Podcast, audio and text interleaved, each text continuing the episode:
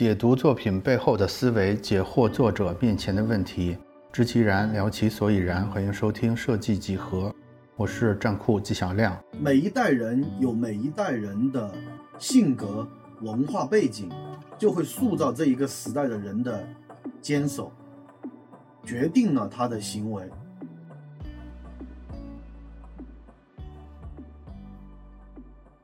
在平面设计这个里面呢，可能我个人来讲，更关注的会是文字设计这个方向啊。那么跟文字设计有关的产学研用，呃，那我会更加的尤其的关注啊。特别是这个有时候还不仅仅是一个个人的兴趣爱好的问题，它可能很巧合的是，呃，正好跟呃中国这个十五到二十年来这种文字设计的蓬勃兴盛的行业发展，呃，正好也契合了，所以是个人的事情，也是行业的事情。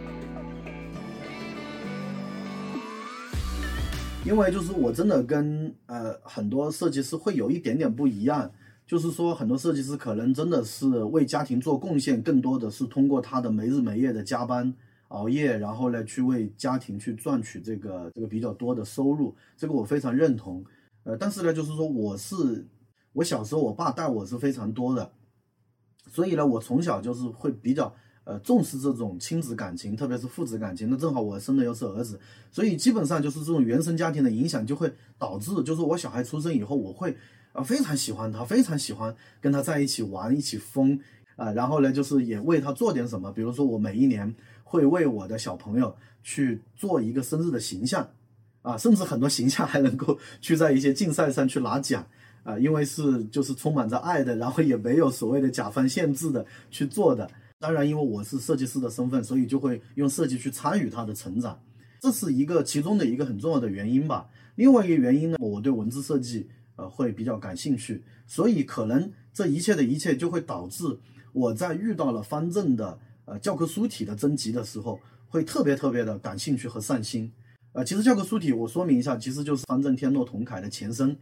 那么当时在做教科书体的征集的时候。呃，其实我跟其他的这种征集是不太一样的。我其他征集可能就是脑袋里会去思考它，利用业余时间，然后呢，可能比赛快截稿的时候吧，呃，一个星期、两个星期才会去突然啊把我的手稿去转换成一个电脑稿。但是做教科书体的时候真是不一样的，我真的是花了基本上从他比赛开始征集到他截稿，我所有的时间都在思考、调研和创作。呃，当时甚至还问过很多就是专业的老师一些非常呃，在他们看来可能会有一些离谱的问题，比如说我当时问了朱志伟老师，呃，我见到他的时候问了一个问题，当时我已经思考了几个月了。我朱老师，我说教科书题一定要是楷体吗？对，就是我当时也觉得我这个问题可能问的很低级、很弱智，但是其实这背后反映了我的思考，其实最后也投射到了我的创作的方法和结果上面。也就是说，我通过大量的调研发现，我们目前教科书上所用的这个楷体啊，也就是啊华文楷的这个这个样子，它其实并不一定是最适合儿童阅读、摹写，呃和识别的。而很多教育学家、专家，包括就是这个啊湖南师大美院的李少波老师他们的研究，也指向了可能是黑体也是一个很好的选择。只不过黑体它的问题就在于过于跟工业化，过于冷冰冰，过于没有啊这种汉字的书写的美感，无法去传达这种传统的汉字的美感，以及无法去完成帮助小孩去理解这个汉字摹写记忆啊这个汉字的这个书写的这些呃运笔啊笔顺呐呃这些规律啊等等这些这些功能，所以。我最后的思考就是把楷体和黑体进行一定的结合。我认为思考、研究是非常重要的，并不一定说拿起笔来就画，拿起电脑来就动鼠标，开始勾节点，啊，不是做的越多越好的，就是多想、多看、多做，这三多可能缺一不可。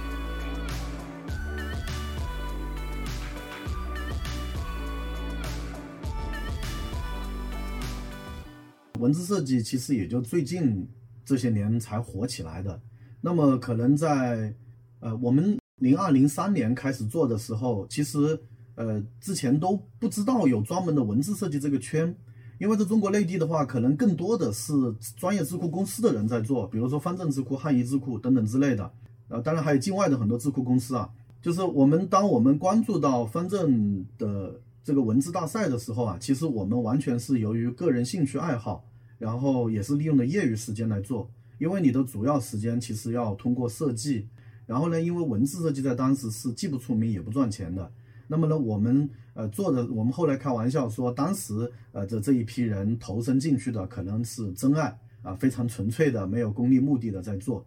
然后做着做着就呃发现，哎，因为我们的从文化自省到文化自信到文化自觉，那么慢慢的，我们中国文化以及这个文化最有典型代表意义的这个文字，对吧？汉字。那么呢，就慢慢的，它的这种设计啊、研究啊、啊学术啊，就慢慢的兴盛起来了。就各种各样的跟文字有关的竞赛啊，也慢慢的出来了。所以在这个过程中，我们是非常能够体会到，包括老一辈的造字人，包括我们这些就是慢慢的跟上去的，也包括比我们其实有更年轻、做得更好的人。那么其实心里还是会有一些委屈的，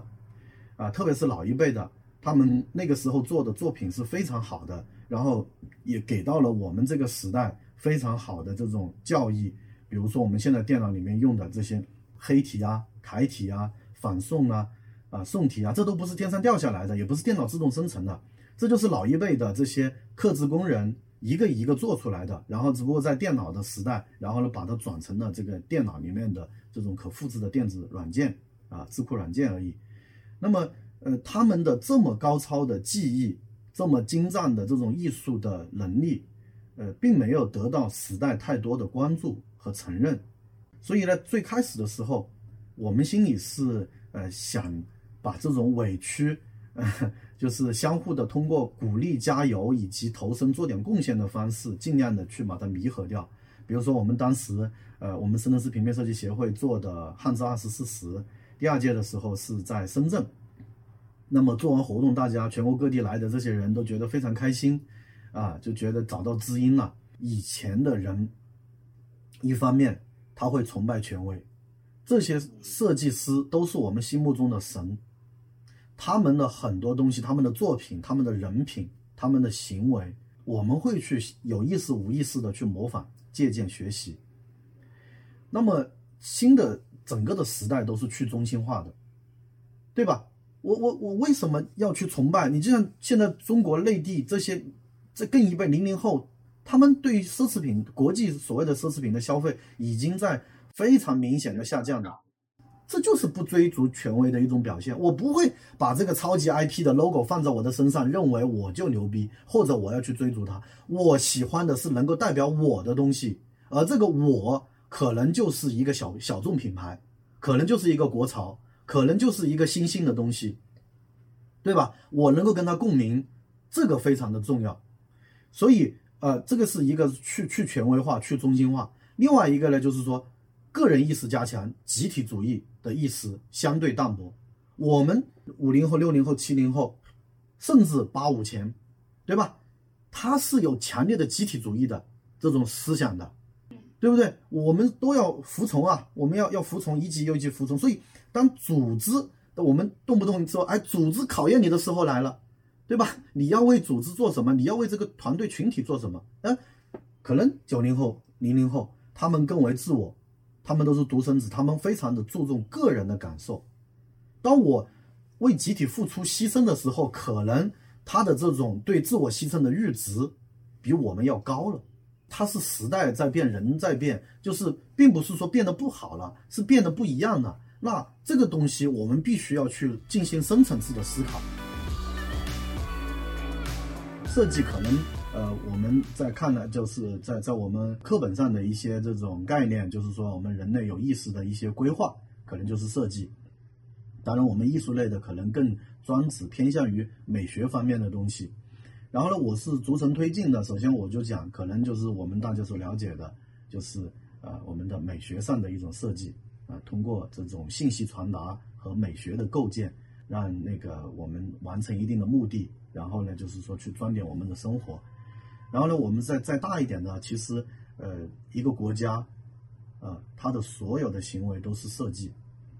我们整个人类的呃，所有的日常行为、一举一动无不是设计。其实再推到一个更高的层面，包括呃，我们看的很多科幻电影，对吧？那么就是呃，这个包括《异形》呃的前传《普罗米修斯》啊，包括我们说的《黑客帝国》啊等等很多的，其实都是在谈一种大的设计，就是我们人类的起源是怎么样的。那么也许真的是有造物主，或者是这个造物主，不管是外星人还是神，还是说更高级的文明，呃，那么他们其实有也有是有意识的去。呃，打造这么一些生命体的形象，所以我认为，只要是呃生命体有意识的一些规划行为，我认为这都是一种设计。呃，其实我们呃设计的本质、设计的价值，其实跟这个我们人类做的这一些行为是没有本质的区别的，就是希望我们过得更好，过得更便利。呃，所以说，你说我们回到账库的这个 slogan。我们所打造的账户的这些平台，啊，我们做的这个大设计奖，包括我们对行业的推动，啊，包括我们平台上的这些设计师，啊，我们所日常所从事的工作，我认为其实都是呃，让我们的生活，让这个世界变得更美好吧。